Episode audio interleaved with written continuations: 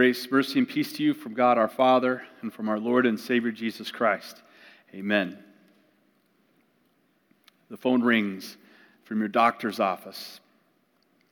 Seems that your doctor has found something in your blood work, and she wants you to come back in for a follow up appointment and some more tests. The nurse doesn't tell you anything on the phone. It's Monday, and the next appointment isn't until Friday. So now you have to wait. Your mind starts to think of all the possibilities. It seems like the more you think about it, the more the fear starts to set in.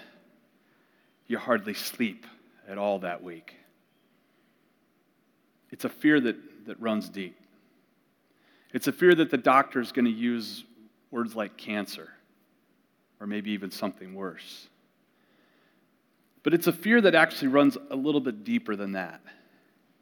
And if we think about it, and if we're really honest with ourselves, it's a fear that, that we share in common. It's that ultimate fear of death. Today, our sermon series continues at standing at the foot of the cross, standing at the cross, and, and we're talking about standing unafraid. And I, I, really like this image of standing at the cross. Dietrich Bonhoeffer talks about it and, and the fact that we're all as sinners at the foot of the cross.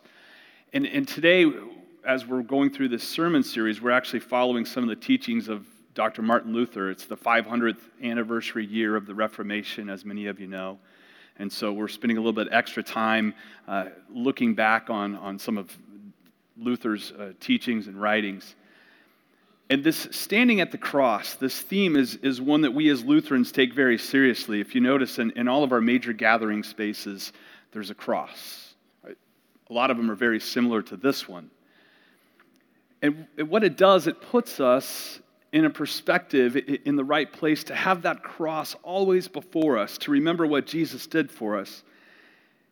And standing unafraid, and as we think about fear today, it, it occurred to me that we're looking at an image of death. And, and we, we put this image all around. It's almost as if to say, we don't have to fear that now. That great fear of death. Actually, in a sermon, in a Lenten sermon in 1533, Martin Luther put it this way He said, Even though death consume us, we will not feel its sharp fangs.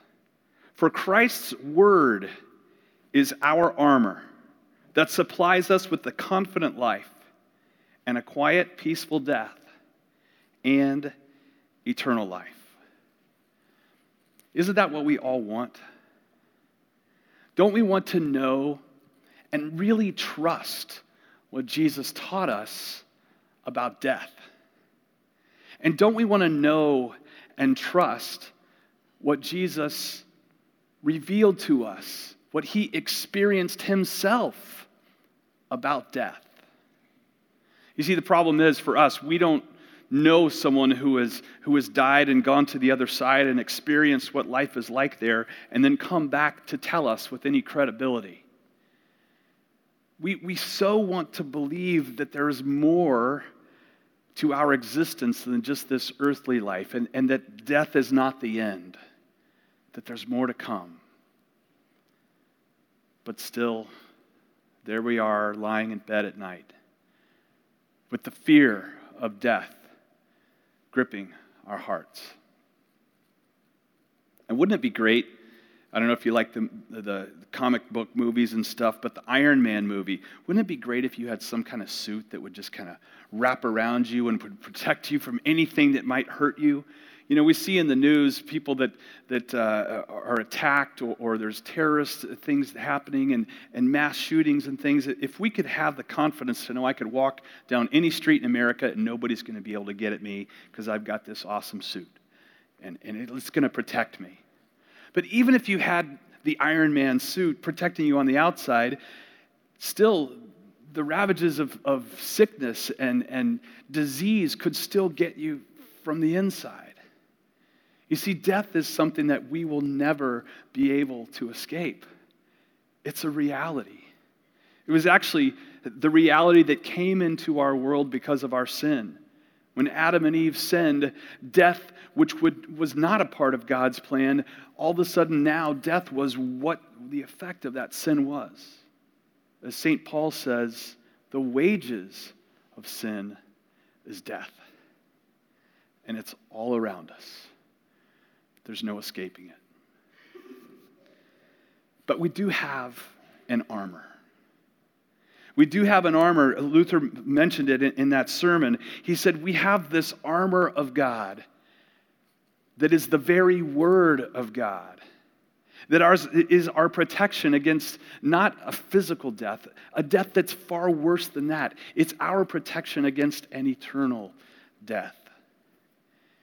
And it's an armor that has always protected the people of God from way back in the beginning. In our opening reading today, Dr. Bob took a section of that, that Joshua passage that we know so well Be strong and courageous. Joshua had that armor. In, uh, the New Testament, Paul, in our reading today, he, he was writing to a young Timothy. Paul, Paul knew that armor even in the midst of being on trial. Paul had that armor of God, that very word of God. And the very word of God became flesh in Jesus Christ. Brothers and sisters, we do have the armor of God.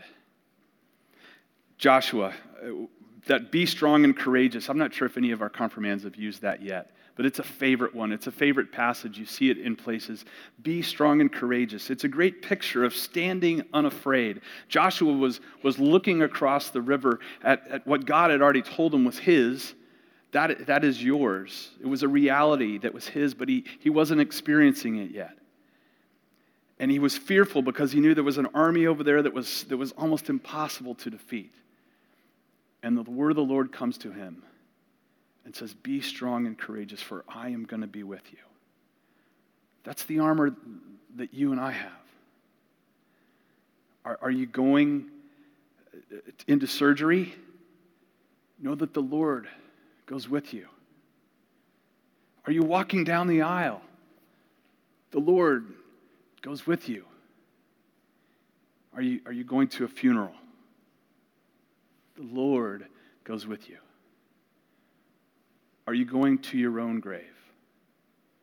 The Lord goes with you and gives you eternal life.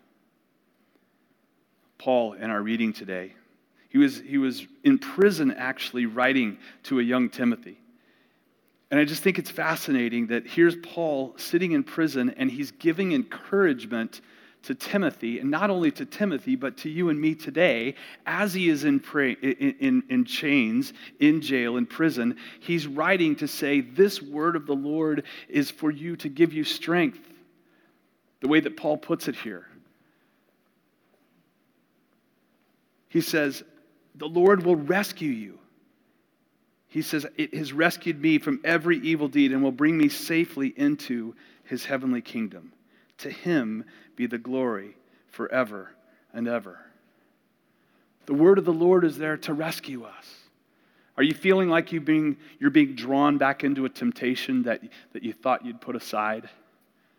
The Lord is there in His Word to rescue you. Are you feeling like you've been abandoned? By the people that you thought you could trust. The Lord is there to rescue you. The word of the Lord became flesh. That's what, what Lent is about. As we focus on the fact that the God of, of all the universe humbled himself so much to the point that he, he gave up his, his heavenly kingdom and, and, and, and took on flesh. But not only that, he took on flesh so that he could experience the pain that you and I experience, so that he could experience the, the temptation and the trials that you and I experience.